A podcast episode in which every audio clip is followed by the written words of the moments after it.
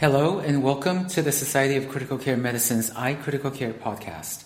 I'm your host, Dr. Ludwig Lin. Today, I will be speaking with Lars Høiseth, MD, about the article Tissue Oxygenation Saturation and Finger Perfusion Index in Central Hypovolemia Influence of Pain, published in Critical Care Medicine. Dr. Høiseth is an anesthesiologist at Oslo University Hospital and Faculty of Medicine at the University of Oslo in Oslo, Norway. He and his group studied the influence of hypovolemia and pain on tissue oxygenation and perfusion index. I would like to welcome Dr. Høiseth to the podcast. And my first question for you, Dr. Høiseth, is what do you consider the most important findings from this study? Well, thank you for inviting me. This study was motivated by, by the difficulties that we face when assessing trauma patients as they come into the trauma bay we know that hemorrhage is a major cause of mortality in trauma patients and perhaps also one of the major preventable causes of death. But in trauma patients, it's rather difficult to diagnose mild to moderate bleeding, especially when the patients are spontaneously breathing. Once the hemorrhage becomes severe and the patient decompensates, that is, the blood pressure drops, things are often fairly obvious. But the problem is before that happens, and uh, traditional markers of hypovolemia, that is, for instance, heart rate and blood pressure, probably have major shortcomings both when it comes to sensitivity and specificity. Now, the body responds to hemorrhage by centralizing its blood volume, and some measures of peripheral perfusion have been studied and explored to see if they are able to, to sort of pick up this centralization and thus diagnose the volume loss. The problem is that the mechanism by which this volume loss is compensated, they are to, uh, to a large extent mediated by the sympathetic nervous system and, and typically giving tachycardia and peripheral vasoconstriction. And it's especially this vasoconstriction that has been studied. And uh, what we used in our study were two methods or two measurements of peripheral perfusion. Those were the perfusion index and the tissue oxygen saturation as measured by near-infrared spectroscopy. Now, these two measurements are quite different, actually. The, the perfusion index is derived from, from an ordinary pulse oximeter or a photoplethysmograph, and the perfusion index is the pulsatile component relative to the, uh, to the stationary component or absorption of infrared light. And it is generally believed that as patients vasoconstrict, the perfusion index uh, drops and the perfusion index has been used, for instance, to measure the uh, success of a sympathetic block accompanying a successful regional anesthesia. The tissue oxygen saturation, on the other hand, is a bit related to pulse oximetry, but as tissue oxygen saturation is measured by the absorption of red and infrared light and the, and the different absorption spectra of oxygenated and deoxygenated hemoglobin. And I guess the technique is most clinically used in cardiac surgery, measuring the oxygen saturation in the brain cerebral oximetry. However, tissue oximetry has also been used in peripheral measurement sites, for instance, the thenar and the forearm. Now we measured tissue oxygenation with NIRS StO2 on the head and on the uh, deltoid muscle and over the forearm and uh, on the thenar. And as I guess many listeners know, the uh, this this StO2 is measuring the oxygen saturation in in the whole tissue area and not only the arterial blood as with the pulse oximeter. Now, both the perfusion index and the uh, peripheral, especially the forearm tissue oxygenation, have been demonstrated to be sensitive markers of this process of compensation in experimental studies. And, and some clinical studies have also indicated that these values may be of some discriminatory value to diagnose mild to moderate bleeding. One problem is, and that is the problem that we try to look into, was the rather unspecific response of the body to hemorrhage and volume loss. And that the sympathetic nervous system is activated not only by volume loss, but also maybe activated by other stimuli. For instance, emotional stress and pain. And so we performed a study using um, experimental hypovolemia and experimental pain in a two by two fashion to try to elucidate the uh, the effects of hypovolemia and pain in isolation and in combination. The method we used, or the model we used for hypovolemia was the lower body negative pressure, the LBNP model. And that is a model where the lower body is placed in a container that is fairly airtight, and you can apply negative pressure to this container. Uh, in our case, we use two ordinary vacuum cleaners. And by doing that, blood is sucked down into the lower body, creating a central hypovolemia. And hypovolemia that we expose the subjects to uh, corresponds to maybe a liter or liter and a half of bleeding. And the model of pain we used was the cold pressor test that is, I guess, familiar to many of the listeners, uh, in which a hand is just placed in a bucket filled with ice and water, which is painful. Now, basically what we found was that pain reduced STO2 in all measurement sites, except for the cerebral measurement site, as well as the perfusion index. And hypovolemia also reduced STO2 in all measurement sites and the perfusion index. And further, in the presence of pain, STO2 and the perfusion index were additionally reduced by adding hypovolemia. So I guess the basic message of this study is that pain probably needs to be taken into consideration when studying and using these markers of peripheral perfusion in order to diagnose bleeding and hypovolemia in trauma patients. How do these measurements compare to some of the more, let's call them, classic measurements used in trauma care? For example, the base deficit or the lactate measurement, are these more sensitive? Do these show abnormalities earlier? I'm not sure about the sensitivity with these measurements compared to those we traditionally use, but I think that it is reasonable to assume that especially STO2 will decrease more rapidly than, say, lactate increases in base excess or base deficit. Because physiologically, it makes sense that you have to be deprived of oxygen in the periphery or in the or in any organ really to make lactate and to have an anaerobic metabolism to make lactate and develop this base deficit. So I guess I believe that the reduction in tissue oxygen saturation will decrease more rapidly than lactate will increase. Or at least I think certainly that will happen. Whether this would be more sensitive or specific, I don't know. That makes sense. I have a technical question for you about the way you measure the tissue oxygenation. It's something that you do on the surface. There's nothing invasive, right? Yeah. Well, the uh, tissue oxygen saturation or the, the STO2 using near infrared spectroscopy is, is a very attractive method in that it is non-invasive. You have these pads that you attach to the skin and it's not harmful. In some of the devices, you have to be careful with the eyes, because some of the, at least some of the older devices use lasers. But most devices that use LED lights, they are virtually harmless. And in my experience, they're also very stable and they are not very prone to motion artifacts. So I think one of the very attractive aspects of these measurement methods is the stability of these measurement devices and the non-invasiveness, and it's very easy to use as well. Yes, that sounds like a very good quality to have when you're talking about using it clinically. Speaking of clinical use, what are the clinical advantages and disadvantages of measuring the tissue oxygenation saturation versus the perfusion index? Do they provide different types of information for you, or do you use both to evaluate somebody's hemodynamic status? Well, these two measures are quite different, really. The, the STO2, as measured by near-infrared spectroscopy, is a measure of oxygen saturation in the tissue. And it's a bit discussed, and it probably varies from tissue to tissue what you really measure in. And many of our measurements were over skeletal muscle. And in skeletal muscle, we tend to believe that we measure the hemoglobin saturation, but, but over skeletal muscle, you probably also measure some degree of myoglobin saturation because they have very similar absorption spectra. And it's also discussed to what extent you measure the enzymes in the mitochondria. But that being said, STO2 is a measure of tissue oxygenation.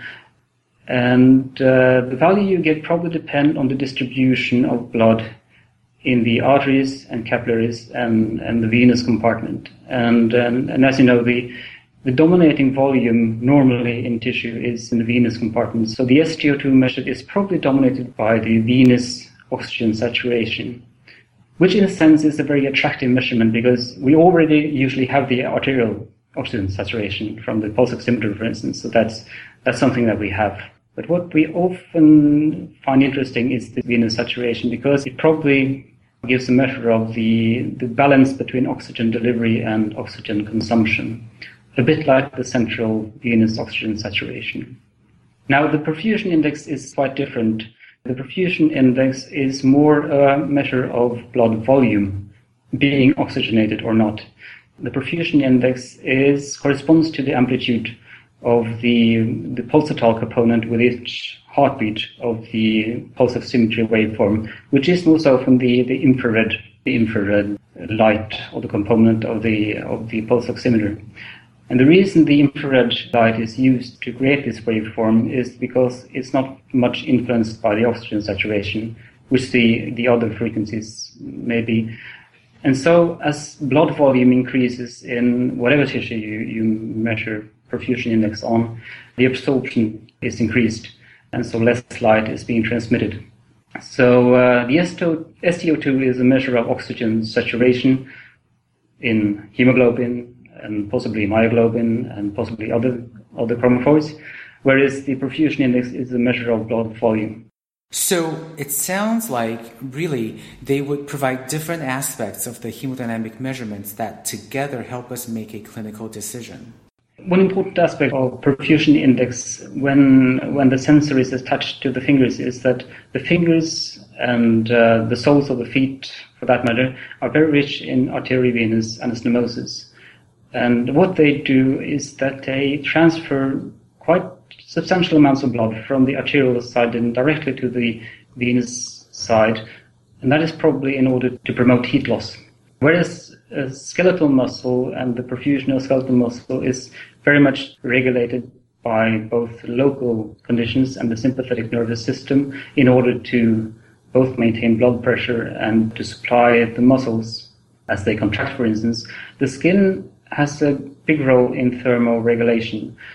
And the hands and the soles of the feet, the, the palms of the hands and the soles of the feet, they are very rich in this anastomosis and they can increase the blood flow in the fingers to a very large extent.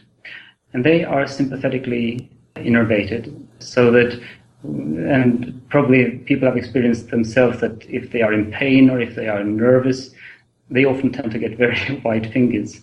And that is why you can see that the, the pulse oximetry waveform from the fingers is very much influenced by pain, for instance. And that is also why this waveform has been exploited to measure pain for instance, something called the surgical pleth index, which has been attempted or proposed as a, as a me- measurement of pain based on, on that signal. So you may end up in a situation where this signal is uh, one man's or one man's noise is another man's signal. People looking at pain will find the pain aspect interesting, whereas people looking at hypovolemia may find the hypovolemia aspect interesting. Right. Now, I also wanted to ask you about using these measurements for other types of clinical scenarios where the hemodynamics are unstable. So, for example, rather than talking about hypovolemic shock in trauma, septic patients in septic shock or cardiogenic shock, do you have any thoughts about the clinical utility of these measurements in those particular clinical situations? Well, the StO2 has been mainly explored I think, in, in, for instance, septic shock using the vascular occlusion test. Now, in our study, which was a very brief hypovolemic exposure, I believe that it is fair to say that, that we didn't influence the, the function of the microcirculation or the function of the, of the mitochondria in our subjects. But in septic shock, StO2 has been used both uh, on the forearm and on, and, but, but mainly on the thenar accompanying a vascular occlusion test. In a vascular occlusion test, the, the blood supply to the arm is shut off by inflating or obstructing the, the blood supply to the arm. And then you look at the desaturation rate of the StO2. And then as the occlusion is relieved, you look at the, how the StO2 increases. And you can also look at the hyperemic response afterwards. And that has been linked to both microcirculatory function and also mitochondrial function, uh, which one believes is, is affected in septic shock. Now, the STO2 itself has rather large variability uh, between subjects. And I'm not sure if STO2 itself has been very extensively studied in, in septic patients, apart from, as I said, in the, in the uh, vascular occlusion test. Now, the vascular occlusion test has also been tried uh, in, uh, studied in, in, trauma patients uh, pre-hospitally and also seen to have some relation to the severity of the, of the trauma. That's interesting. Do you think that in trauma patients there's also microvascular dysfunction or mitochondrial dysfunction? I'm not an expert on that, but I, I believe that I think that it's fair to assume that if you are hypoperfused for some time, you will get dysfunction in the microcirculation, or you, you may get dysfunction in the microcirculation and energy consumption, if you like. And some like to talk about the dose of shock. And it, I, I guess it's it's a clinical experience that, that if patients are hypoperfused too long, they are more difficult to resuscitate. And even though you resuscitate them, they, they, they are not well afterwards. So uh, I think it's fair to assume that, that uh, being exposed to hyperperfusion too much, too long, influences uh, your body and uh, and also the uh, mitochondrial function perhaps, and the microcirculation. Whether examining that using, for instance, STO2 is of value, I think that's that's too early to say. But it might be that, it could have a potential, perhaps, to explore if the patient is affected by this hyperperfusion by, for instance, performing a vascular occlusion test. It's certainly inspiring to think that this could help us think about the time course of somebody in hypovolemic shock from trauma, for example, and to think more about what exactly is happening in septic shock. I really like that. Let, let me ask you about the next question I have for you, which is what do you think the practical applications can be for utilizing these measurements in a real time trauma bay? I think that STO2 in particular is, is a promising technique in that it is easy to perform and it gives measurements that may be physiologically sound. And I also think that even though we tried in our article to point out that there may be some limitations or maybe some concerns regarding the use of this technique in trauma patients, that does not mean that we think that it should be abandoned.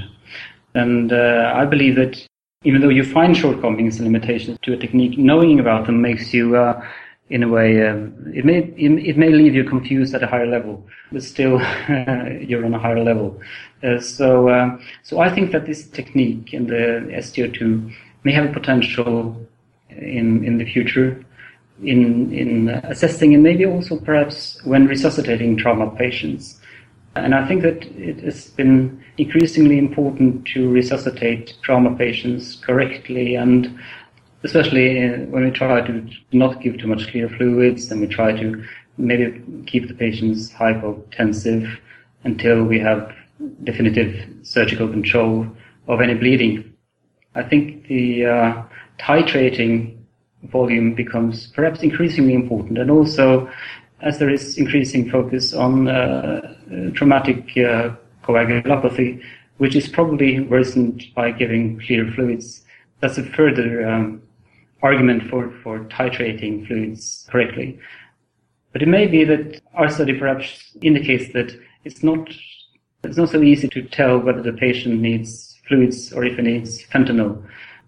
So I guess that's, that's sort of the bottom line of this, of this article. Yeah. To, to try to summarize the session thus far, it sounds like what you're advocating for is to drill down deeper beyond the vital signs and the other standard ways of examining a patient in a trauma bay and to use the tissue oxygenation and perfusion index as a way to track somebody through their trauma course and to perhaps use that as a way to apply the principles of hypovolemic resuscitation that we're doing now. But that these measurements could be influenced in addition by pain. Is that correct in terms of what I'm summarizing? Yes, I think so. And as I said, uh, knowing about these limitations does not mean that we should abandon the, the, the, technology, but I think that it may help you guide resuscitation and also guide the diagnosis of the patient as he, as he comes into the trauma bay. I think that one of the most difficult questions that, that I'm asked when I'm in call is, does this patient bleed? And, uh, and I think that perhaps StO2 in particular could be of value in that assessment, but also that we need to have in the back of our heads that pain and perhaps also other stressful stimuli could, could affect that measurement. Right. It also sounds like keeping track of the perfusion index, which demonstrates in a way a patient's vasomotor tone, could be useful during their clinical care as well. Yes, and that, that can very well, very well be the case. I think that the perfusion index is, seems to be very very sensitive to many many things, and um, it also seemed from our results that uh, you need to have some vasodilation in order to vasoconstrict in a way, and so. Uh, if you are very vasoconstricted when you arrive to the trauma bay, it's not very easy to see what's going on because you have really nowhere to go. And um, one aspect that, that we didn't touch very much in our manuscript was the aspect of temperature. And many, many trauma patients are cold, especially where I'm working. And, and they probably are vasoconstricted just by the temperature as they, as they uh, come in. So the perfusion index is, is rather sensitive to um, many sympathetic stimuli. The second author of this paper, he, a physiologist, he, he uh, likes to have a bit of fun with the medical students when he teaches them. And uh, in our paper, and we, we found that the perfusion index was was highly correlated, or very, very tightly correlated to to the uh, skin perfusion as measured, measured by laser Doppler flowmetry on the on the on the thumb. And he likes to have a bit of fun with them to uh, to hook them up with a, with this laser Doppler flowmetry measurement on the thumb and say the word exam, and then they all vasoconstrict. and I haven't done that myself with the perfusion index, but it might be the case for the perfusion index as well. So it seems to be a rather sensitive and maybe not very specific marker of, of hypovolemia. Right, right. Oh, that's funny. We were talking before we started recording about other applications for these measurements, and you had mentioned that this could be useful for maybe measuring free flap perfusion, for example. Yes, the StO2 measurements have been explored in many clinical situations, uh, and some seem to be quite promising. And, and as you mentioned, uh, I think it has been studied in, uh, in free flaps, where you may have all sorts of problems with, uh, with both the arterial and venous blood supply. And it has also been used, or explored at least, to monitor the, um, or to look for uh, um, compartment syndrome, especially uh, with fractures in the in the lower limb, and that the um, StO2 drops as as the compartment pressure increases. And so you maybe get rid of these invasive measurements of, of pressure. Now the, the problem may be that the um, the infrared light doesn't separate the compartments very well, so it, it might be a bit difficult to know which actually which compartment you, you measure from. And uh, I think that in the future, perhaps also studying different organs and and maybe especially in children, where perhaps measuring over the kidneys could be of value. But I think that that has to be uh, that remains to be elucidated. That is a nice segue to my next question for you, which is, what is next for this area of study for you? Well, the next area for us, I think that one interesting finding that was maybe not very central to this this talk so far is is the cerebral measurements and a bit to our surprise we found a quite consistent decrease in the cerebral, cerebral oxygen saturation with hypovolemia, and that didn't seem to be very affected by pain. And so perhaps the signal to noise ratio, if you like, was better with cerebral measurements. That, that may be a bit surprising because we would perhaps classically think that the autoregulation would take care of the blood supply to the brain maybe almost no matter what until you decompensate. But but we, we saw a quite consistent reduction in the cerebral oxygen saturation. The reduction was, was not very big. It was just a few percent, but it was rather consistent. Now, it has been discussed quite a lot actually what you actually measure when you measure the cerebral oximetry because the contamination from the superficial tissues is is an issue that hasn't been uh, resolved yet. I think some studies indicate that that some of the reduction that you see in, in cerebral oximetry, for instance, during during cardiac surgery and cardiopulmonary bypass, could be caused by reduction in perfusion of the superficial tissues in the skin in the scalp, which would really be regarded as contamination in, in, in that respect. So uh, I think it would be interesting to see if this reduction in cerebral oxygenation could be related to a um, real reduction in the cerebral perfusion, and if so, if that could be that could be a marker of hypovolemia in, in spontaneously breathing uh, breathing patients. Sure. In a way, it sounds like that could be the most specific way to measure hypovolemia. That would be really interesting. Well, that wraps up today's podcast. Thank you all for joining us today. This concludes yet another edition of the iCritical Care podcast. Please check out our website at www.sccm.org backslash iCriticalCare for more information. For the iCritical Care podcast, I thank Dr. Høiseth and I am Dr. Ludwig Lin. Have you listened to SCCM Pod 231 on family presence, evidence versus emotion? Or SCCM Pod 232 on assessing family satisfaction? SCCM wants to know how these Project Dispatch sponsored podcasts changed or influenced your practice. To provide feedback, contact SCCM's Director of Quality, Lori Harmon, at lharmon at sccm.org. Or to learn more about SCCM's Project Dispatch, visit www.sccm.org slash project dispatch. Ludwig Lin, MD, is an intensivist and anesthesiologist at Summit Alta Bates Medical Center in the Bay Area in Northern California and is a consulting professor at Stanford University, where he teaches a seminar on the psychosocial and economic ramifications of critical illness. Dr. Lin did his medical training, anesthesia residency, and critical care medicine fellowship at the University of California, San Francisco. He has served as faculty at both Stanford University as well as the University of California, San Francisco, where he was a professor and the medical director of critical care at San Francisco General Hospital. He has interests in patient family communication as well as education. Being a SCCM podcast host reminds Dr. Lin of his undergraduate days as a news broadcaster for his college radio station, KZSU. The iCritical Care podcast is copyrighted material and all rights are reserved. Statements of fact and opinion expressed in this podcast are those of authors and participants and do not imply an opinion on the part of the Society of Critical Care Medicine or its officers or members.